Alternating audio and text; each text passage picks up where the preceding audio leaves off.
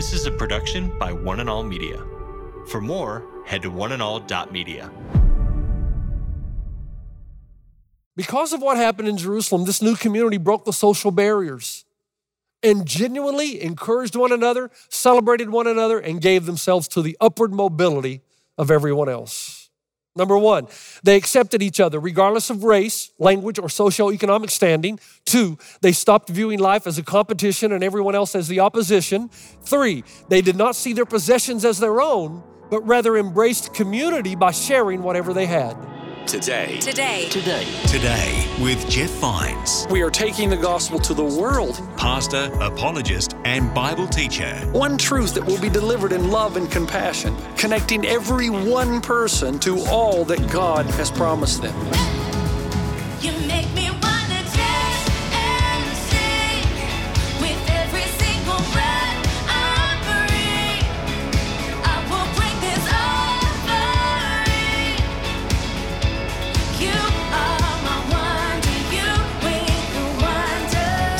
Today. Today. Today. Today with Jeff Vines. My name's Aaron, and you're listening to Today with Jeff Vines. Welcome back to the program as we continue Pastor Jeff's message, taking a look at Acts chapter 2 and 1 Peter, verse 22. Pastor Jeff is looking at when devout Jews arrived in Jerusalem from all around the world to celebrate Passover and Pentecost. And during these celebrations, they witnessed something supernatural that would change many lives forever. We'll pick up midway through, but if you need to catch up, just search for Today with Jeff Vines wherever you get your podcasts and catch up there. Let's hop in with Pastor Jeff to finish this message.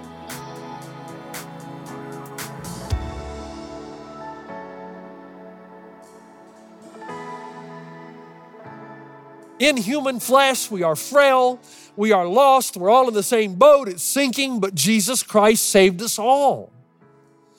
And what happened in Jerusalem that day did not stay in Jerusalem, it changed the world. Because one, they accepted each other regardless of race, language, or socioeconomic standing because they realized the most fundamental level. They're all the same, sinners saved by grace, waiting for the redemption of the body and soul. But there's a second thing. They stopped viewing life as a competition and everyone else as an opposition. You understand that? They, they stopped viewing life as a competition and everyone else as the, the opposition. In other words, they stopped stomping on everybody else's balloon. As you read through the annals of history, you discover that this is part of what made Christianity so unique and compelling.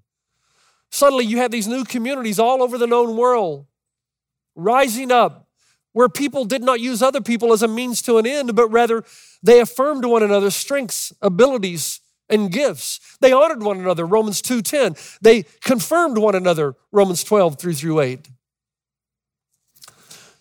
In 2016, some of you will remember that I was asked to be the vice president of the North American Christian Convention, and Dave Stone, who's spoken here quite a few times and actually is going to speak again next year, Dave came to California and he said, Look, I, I, love golf. I know you do. Let's go golfing. So we went golfing. This was back when you could still afford to play at Pelican Hills down in Newport. So we got the afternoon uh, rate, the cheap rate after everyone else has gone home. And we began to play a game of golf with two other of my friends. Now, there was a rumor going around at that time. This is when I could actually play.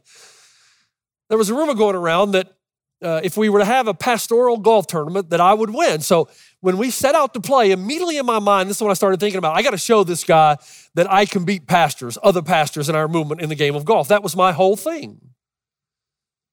During the game of golf, Dave spent the entire time encouraging everyone else and making sure everyone else had a good time while I was trying to prove something about my golf game. He spent the entire time he seemed to be more concerned about building everyone up than he was his own game.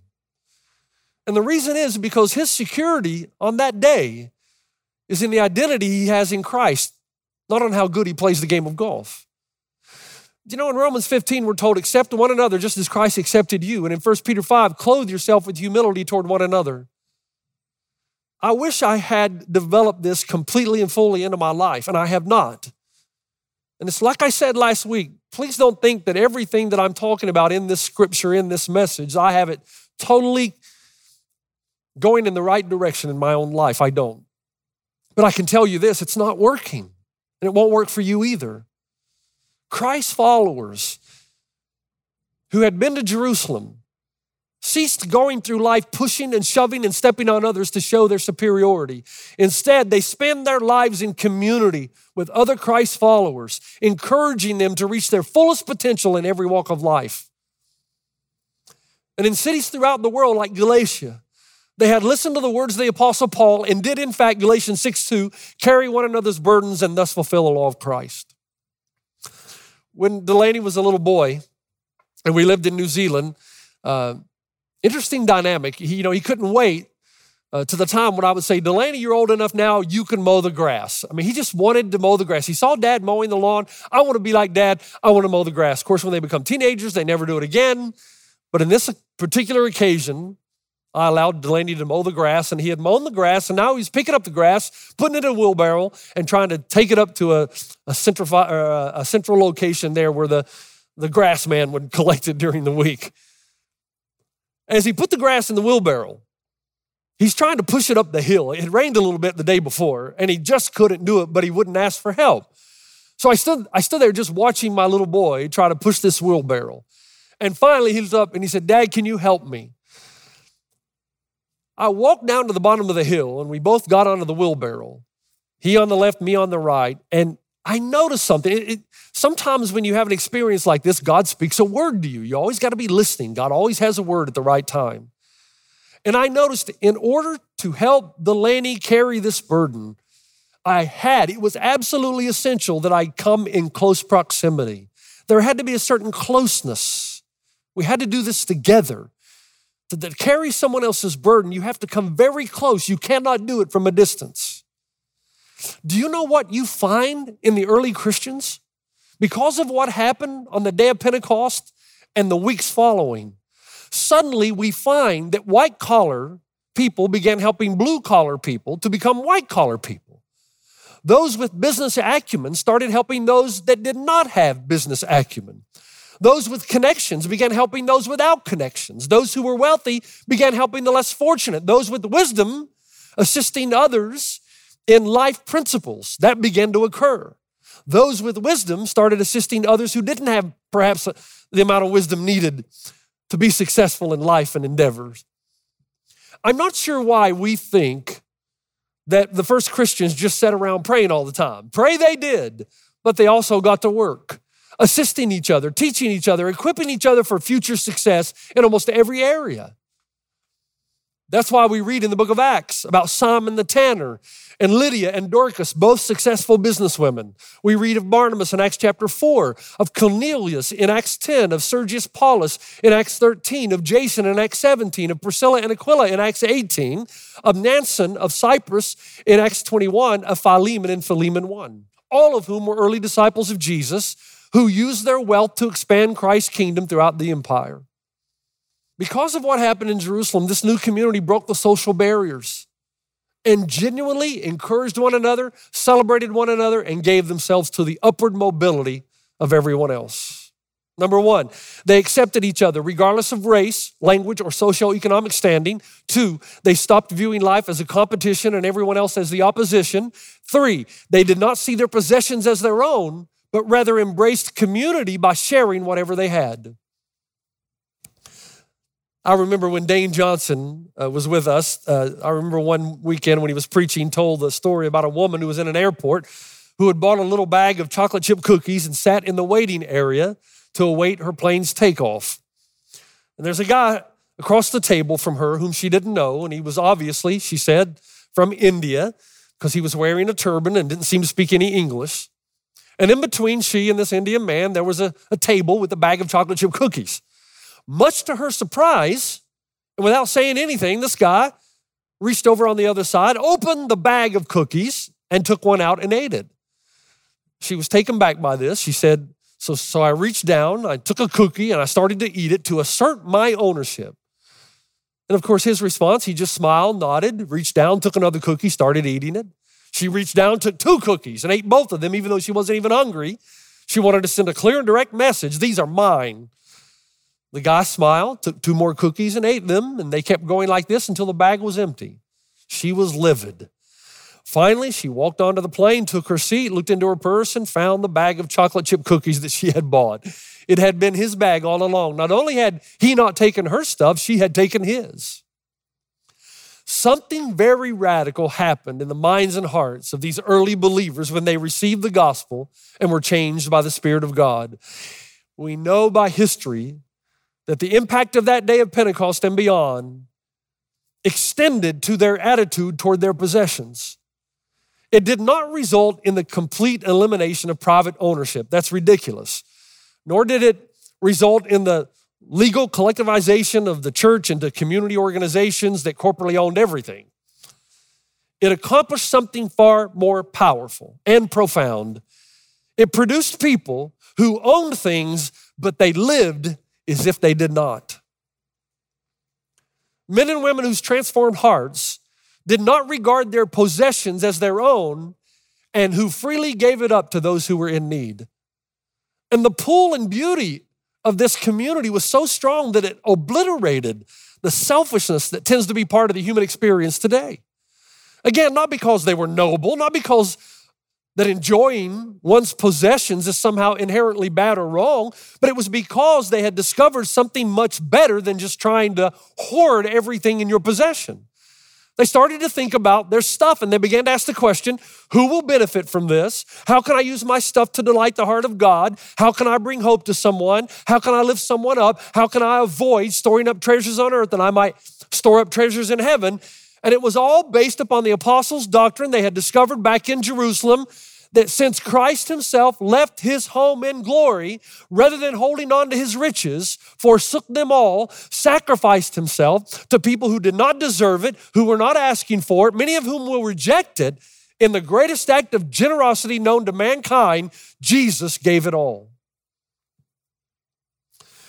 I started thinking, and I don't think I've figured it out yet, but maybe our hearts are right about wanting to live in community but we're so busy doing other things we just don't have time. And maybe we're pursuing and stockpiling. And maybe we're spending our time on entertaining ourselves and spending our resources on ourselves. So even though our heart wants to live in community, helping and assisting others, we just don't have time to do it. But one of the stories, one of the narratives in the Bible that inspires me the most, believe it or not, is the story of Zacchaeus. And not just because Jesus said, Come out of the tree, uh, you know, I'm coming to your house today, but because of the timing. If you know anything about the story and about those final days of Jesus' life, the passion of the Christ, then you'll know when Jesus comes into Zac- uh, to Zacchaeus' town, He's got just a few days left before he's going to die on the cross. And the same people who are yelling, Hosanna, Hosanna, are going to be yelling, Crucify him in a matter of moments. The reality of the cross must have been heavy on, on Jesus' heart. It would have weighed heavy on his shoulders because he was living in and around Palestine. He would have seen probably hundreds of crucifixions. So he knows what's in store for him. So, in a short amount of time, he's going to accomplish something pretty important the salvation of the world. And as I see what Jesus says and how he responds to Zacchaeus, a part of me says, you know, you could have excused Jesus if he would have said, Peter, uh, you know what, you deal with Zacchaeus. I've got a lot on my plate right now. Or if he had said, Matthew, you were a tax collector, you speak with Zacchaeus, you understand his language. Go get him down out of the tree, take him home with you, and explain to him the good news. I'm rather busy right now. I've got a very important task of dying for the sins of the world. In fact, even while Jesus was dying, a thief on the cross beside him had the audacity to interrupt Jesus' suffering with a request Remember me when you come into your kingdom. And I always thought, you know, you could have excused Jesus had he said, Excuse me, I'm, I'm busy, I'm dying right now. Can I just have this one moment in all of my life to myself? I've got the whole sins of the world on my shoulders. Can I have just one moment of peace? But he didn't. He said, Today you'll be with me in paradise. Come on in out of the shadows. You don't need to hide anymore. You're safe with me. I've always found this intriguing because while Jesus was hanging on the cross, feeling the venomous hate of his persecutors, bearing all the punishment of all who would believe throughout the ages, at that very same moment, he was available and aware to one sinner who needed to come home. Folks, that's number four and the final one. They possess the spiritual discipline of paying attention to people. Now, hang with me.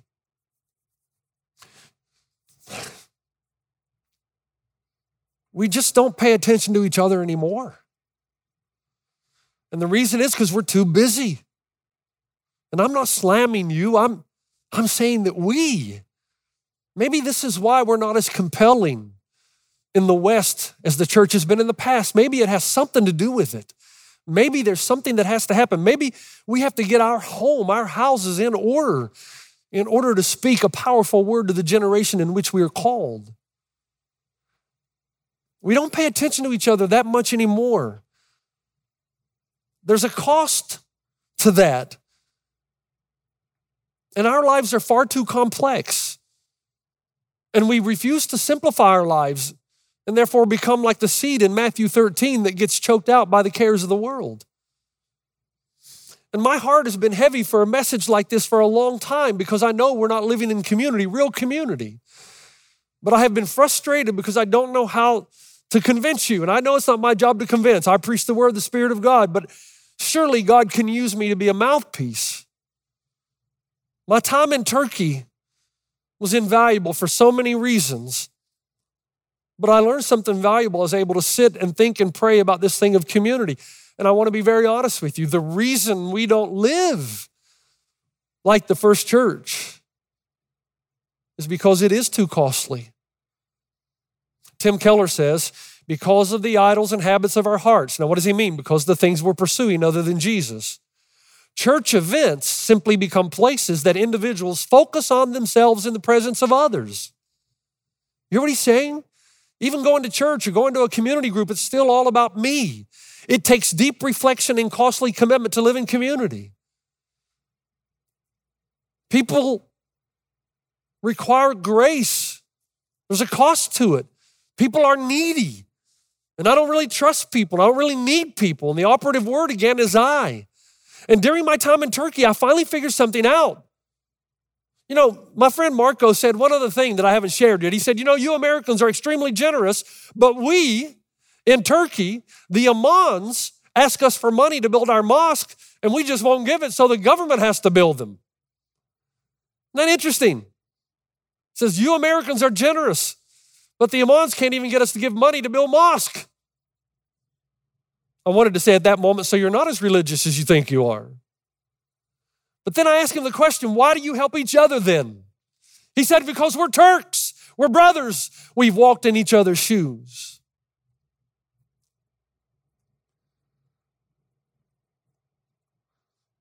There's an understanding that we're all the same. We're of the same nation, the same people, the same race.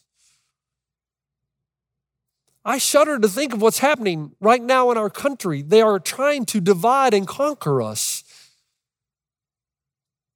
People that were friends in the past have been divided over vaccinations and over the flag and over political parties. And this is always the beginning of the destruction of anything. Jesus said, A house divided cannot, will not stand. And here's this man saying, The reason we help, we may not build the mosque, but we we never failed to help each other. And the reason is because we're brothers, we're Turks, we've all walked in each other's shoes. I'm trying to say to you that we pastors have failed you in that we have been telling you how desperately you need to be in community as if it's all about you still. How you need community, how you need accountability, how you need fellowship, how your life will be so much better in community. That is correct in every way, but it's the wrong approach because it's still about you. The real issue is this Have you been changed and transformed so powerfully by the gospel that you now have a genuine care and concern for your brother and your sister? For people who aren't like you, for people who make you nervous, for people who are different, for people who are messed up and have messed up their lives. If you're so well put together, then isn't it loving for you to be a part of a community who features people who aren't? In that way, are you not most like Jesus when you are generous and sacrificial, when you give yourself away to something you think may not benefit you. Chris Fink convinced me to go home on Sunday night and watch the 9 11 documentary on Hulu. And I started watching it, and it's very difficult to watch. The firefighters, New York's finest, these are amazingly brave and courageous men and women. And after the first plane hit the tower, and just before the second plane hit the second tower, bodies began to fall. They were jumping to escape the heat. And you can hear the sound of the splat onto the ground, and you can see the firemen's faces, never having been in a situation like this. And then, in what is broadcast as genuine footage, you see these firefighters lock arms together and they look at each other just about before they're going to ascend into an inferno, a hellish inferno. They look at each other and they say, Gentlemen, we may not live through today. They stop and took the time to shake each other's hands and wish each other good luck. And then they said, It's been great knowing you. They ran into the fire knowing they would probably die, knowing that they would not make it out alive. In fact, only one of those firemen came back to tell the story. But the thought of rescuing some motivated them to give the greatest sacrifice to save many. Friends, that's the gospel. Will you go in to community knowing it may cost you greatly? Because suddenly you have realized that's what Jesus did for you. That's what happened in Jerusalem. It dawned on them what Jesus had done. How could they possibly not do it for one another? It is my prayer in Jesus' name that as we pursue Jesus, we would never forget the important importance of living in community, helping, assisting, encouraging one another, sacrificing, becoming extremely generous for our brother and sister in Christ because that's what Jesus did for us. Father, thank you for the power of community, the power of your word, the power of your revelation to us. And I pray through this historical journey, somehow in the midst of all this, our eyes would be open to the call on our lives as if it is a natural byproduct of a genuine commitment to Christ to live in community with those who desperately need the touch, who desperately need someone to say, I am available to you. Although you're not like me, your life is messed up, maybe it's not what I think it should be. The reality is, neither is mine. We are all like grass withering away. Let us invest in one another as Christ has invested in us. I pray that that would be the case in Christ's name. Amen. You've been listening to Today with Jeff Vines. Thanks for joining us. Next time, we'll bring you a new message from Pastor Jeff. My interest lies in how we Christ followers respond to a fallen world who oppresses us. And as I watch this nation become more and more divided, where even churches become so possessed with politics that it would appear to outsiders that our real hope and security is in this world, not in the world to come. You can listen to more messages like this. Just search for Today with Jeff Vines wherever you listen to podcasts.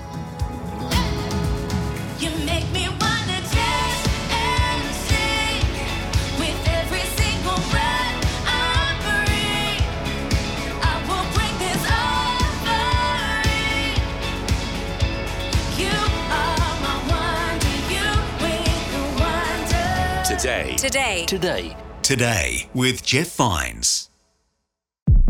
This is a production by One and All Media. For more, head to oneandall.media.